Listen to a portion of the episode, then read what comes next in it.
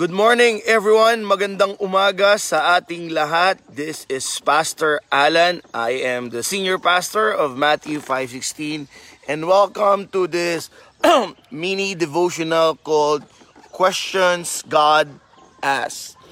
For those of you who wants to know the why behind this, it is because most of the time tayo ang nagtatanong sa Panginoon. And when we do or when we reach that sa kind of situation or relationship with God madalas meron tayong hindi maintindihan at meron merong hindi maabot ang ating mga isipan at merong hindi matanggap ang ating mga puso. That is why we resort to asking God questions. But for this mini devotional series it will be God's questions that we will entertain because every time God asks a question, it is not because He doesn't know anything or He doesn't know something.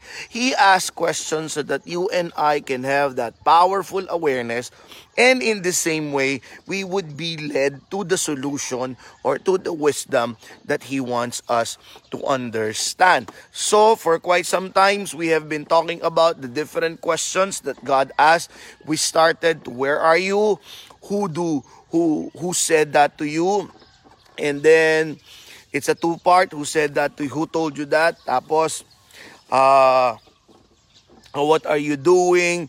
Yeah, yung something like that. And now, for this one, we will be talking about a question that Jesus asked. Good morning, James, and good morning, Ate Gina. Okay? It's a time when Jesus asked the disciples this question, Who do people say I am? And then, it's it's written in the book of Matthew chapter 17. Tinanong niya yung mga disciples, who do people say I am? And then some of them responded. They said, you are John the Baptist. But during that time, John the Baptist was already beheaded or probably in the prison. And then you are Elijah, and then you are the prophet, you are Jeremiah, and all of those prophet. So something like that. Tinanong, okay, good morning, Kuya Oliver. Now, let's back to the question. Who do people say I am? If if you have time, James and Ate Gina and Kuya Oliver, pwede nyo bang sagutin din yung tanong na to? Sino ang Panginoong Diyos sa inyo? Let me repeat that. Who is Jesus Christ to you? Kung kaya nyong sagutin, please do, ihintayin ko yung sagot nyo because from there, we will be discussing the powerful message behind this. Kuya Oliver, sino ang Diyos sa'yo o sino ang Panginoong Hesus sa'yo? Ate Gina, sino ang Panginoong Hesus sa'yo? And James, sino ang Panginoong Hesus sa'yo? Sige, while they are answering that or while they are thinking or while they are contemplating who God is to them, when Jesus Christ asked it to the disciples, they answered again. Let me repeat. Some say you are John the Baptist, some say you are Elijah, and some say you are the prophet Jeremiah. Anything of those. Who do people say I am to you? And they answered, sabi ng iba, sabi ng iba, sabi ng iba. But then Jesus calibrated the question. He got more personal. Sinabi niya, e paano naman kayo? Who do you say I am? Sino naman ako sa inyo? Who do you say I am? Sino ako sa inyo? It gets personal and nobody answered for a while until it took a guy, one of the twelve, named Peter, brave enough to say, led by the Holy Spirit, you are the Christ, the Messiah. And then, of course, we all know the story. Peter got it right, and Jesus applauded him. Jesus commended him and even gave the keys to the heaven, and he was named Peter. And on this rock, I will build my church because he simply gave the right answer. But the same question that Jesus asked to the disciples is the same questions that I will be asking to you right now. Who do you say Jesus is? Who do you say Jesus is? in a recent study, well, it's not so recent, it's 1992 by Gallup, nagtanong sila ng mga Amerikano. They compared to the Americans and they compared it to the British. Wow, okay. Sabi ni James, My Savior, my Redeemer, He gives me hope and life. He forgave me all of my sins. Thank you, James, for that powerful answer. And for Ate Zina and Kuya Oliver, I hope you give me your answer too. All right, now let us go back to what the Gallup has talked about. Sabi nila, 86, good morning, Antiberon, 86% of the Americans, number one, believe that Jesus is God. Believe that Jesus is divine. So yun ang sinasabi nila. And then number two, they believe that Jesus is the incarnation of love or the epitome of love. So yun yung study ng Gallup noong 1992.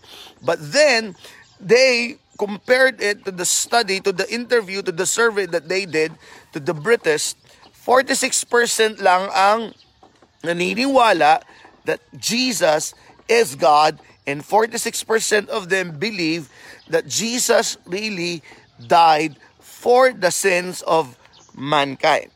All right. Now, why am I asking this question to you and what is the important in answering this question? Sino ako sa buhay nyo? If God is asking that in front of you, if God is asking that question or Jesus, who do you say I am? Alright? Number one, most of the time na tinatanong tayo talaga, we answer Jesus or we answer God by what He did. By what He did. Just like for, and there is nothing wrong with that. All right? There is nothing wrong with that, just like what I've said. For James, he answered, My Savior, my Redeemer. He gives me hope and life. He forgave me for all of my sins.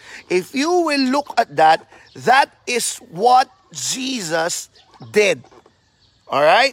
Most of the time, pag tinanong tayong talagang tao, sino si Jesus sa'yo, we will immediately answer of what He did. Or in short, I will call it we will answer it based on his role, based on his roles, based on what he did. Now, I would like to be very clear again there is nothing wrong with that. So we look at Jesus on his role. Okay? The same way Peter answered Jesus. That is your role. You are the Christ, the Messiah, the one who can save us from our captives. But that question can also open us to two more things that God wants us to see. Yes, we are there. We answer God that question by who He is, by what His role are. But the next time you contemplate upon that question, you try to answer that and you try to look beyond because there are some few who answer that not only by Jesus' roles, they answer it based on his identity. Based on his identity. And what's his identity? He is God. He is Lord. All right. Let me go back to my point. Every time that question was asked, who do you say I am? We always answer by God's role or by Jesus' role in our lives. Savior, Redeemer, Provider, nothing wrong with that. But if we continue to ponder upon that question, we have to look or we have to determine and answer that question not only by his roles but also based on his identity. And you have to understand it is identity by knowing God's identity that is the one that can save us. When Jesus said, believe if anyone declare that Jesus is Lord, he will be saved. He did not say if anyone declared that Jesus is provider, Jesus is savior, Jesus is kind. No, we have to acknowledge his identity and he is Lord. In short, when that question, who do you say I am, we also answer his identity and that is he is Lord. But let us go deeper. Besides from answering that question into the level of Jesus' responsibility of Jesus on what Jesus did to us or who he is as his identity as Lord, laliman natin. Let us go to the next R, relationship. What is our relationship with Jesus? And that is he is our Father. And that is he is our dad. Again, when Jesus asked, because this is questions God's asked, when Jesus asked the disciples, Who do you say I am? Peter responded the way all of us are responding. You are the Christ. Now, during that time, the Christ's responsibility is to save them from their captives, to save them from the Romans or from their conquerors. There is nothing wrong with that. But the very reason why we do what we do, why we entertain the questions that God's asked, so that you and I could be able to have an awareness. And this is next level of awareness. The next time someone asks you, who do you say I am? Who do G- who is Jesus to you? Besides from looking at what he can do, or what his responsibilities are, go deeper. Talk about his identity. He is Lord. He is Lord. And when you say Lord, he's master. And then let's go deeper into that question in answering that. In that Lord, I have a relationship with him. He is my father. So the next time tatanungin ka, sino si Jesus sa iyo? Remember those three. You talk about His responsibility, you talk about His identity, and then you talk about His relationship to you. Most of the time, we answer by what God did to us or what God is doing. Let us go deeper. Let us tell the world who He is in our lives and that He is Lord. And then let us go deeper again and let us declare that we have a relationship with this Lord that I'm talking about. He is my Father. In ending, most of the time, pag tinanong tayo, sino ang Panginoong Hesus sa'yo? Merong dalawang timeline there's always two timeline presented in our answer. Number one, we experience Jesus in that way. That is why some of you will say, He's my Savior. That's why some of you will say, He's a provider. Some of you will say, He forgives my sin. Some of you will say, He takes care of me. He's my healer. Because you experience it already. But then there's another timeline involved. And that's the timeline of the present. What is that? When God, when someone asks you, who is Jesus to you? You will answer that question based on what you need Him to be at this very moment in your life. For example, if someone asks you, who is Jesus to you right now? And you are in a terrible sickness, I bet you will say, He is my healer. Because that is what you need Him to be right now, to be your healer. And when you are experiencing financial problems, you're experiencing lackness when it comes to your finances, when someone asks you, Who is Jesus to you? He is my provider because at the very moment you need His provision. I hope you get the difference. When you ask, when someone asks you this question, who is Jesus to you? You either answer by what you experience and then you answer by what you need at the moment. So for those of you who are watching and for those of you who will watch this on a replay, who is Jesus to you and what specific responsibility, what specific character of Jesus that you need him to be at the moment in your life. Do you are you sick? Jesus is healer to you. Are you lonely? Jesus is your friend to you. Do you need wisdom? Jesus is the God-given wisdom to you. So whatever characteristics, whatever traits that you need Jesus to be in your life, I pray in the name of the Lord Jesus Christ that God will reveal that character of His to you right now. And in closing, I want us to go back a little to what I've said a while ago. Every time we're asked who Jesus is, we are quick to answer about the things that He did. These questions creates an awareness. The next time we ask or if I am asking these questions to you right now, who do you say Jesus is? Do not forget his identity and that he is Lord. And when you have a full grasp of his identity, he is Lord. Obedience is not difficult for you.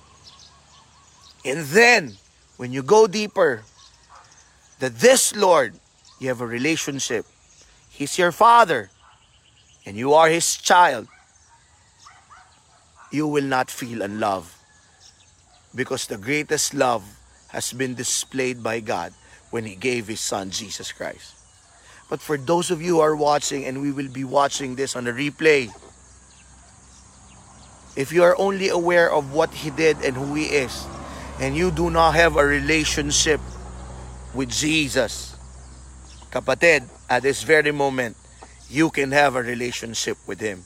In the book of John, chapter 1, verse 10, Jesus said, And those who believe, He gave them the right to become children of God. That is the key. You do not believe only by what He can do. You do not only believe by who He is, but you also believe that you can have a relationship with Him. And He offers a father and son, a father and daughter relationship. All you have to do is believe. So I pray that in this season of COVID 19, when the season of lockdown come in, came in, and you still have no relationship with the Jesus that I'm talking about, now is the right time. Just believe, and I guarantee you, you will have, you will have a full-blown experience on what He can do, on who He is, because you will have a relationship with Him. Again, this is Pastor Alan Balang. I'm the senior pastor of Matthew 516. And by the way, tomorrow on Matthew 516 Church Online, we will be starting a new series called 5 de Mayo. It is this questions God's asked is a prelude to that to that series called 5 de Mayo. I pray and I invite you that you listen to the powerful messages that we will be giving. And 5 de Mayo is a story of victory because everyone that will hear it is experiencing or will experience victory. In the name of the Father, the Son, the Holy Spirit, goodbye everyone and see you tomorrow. God bless.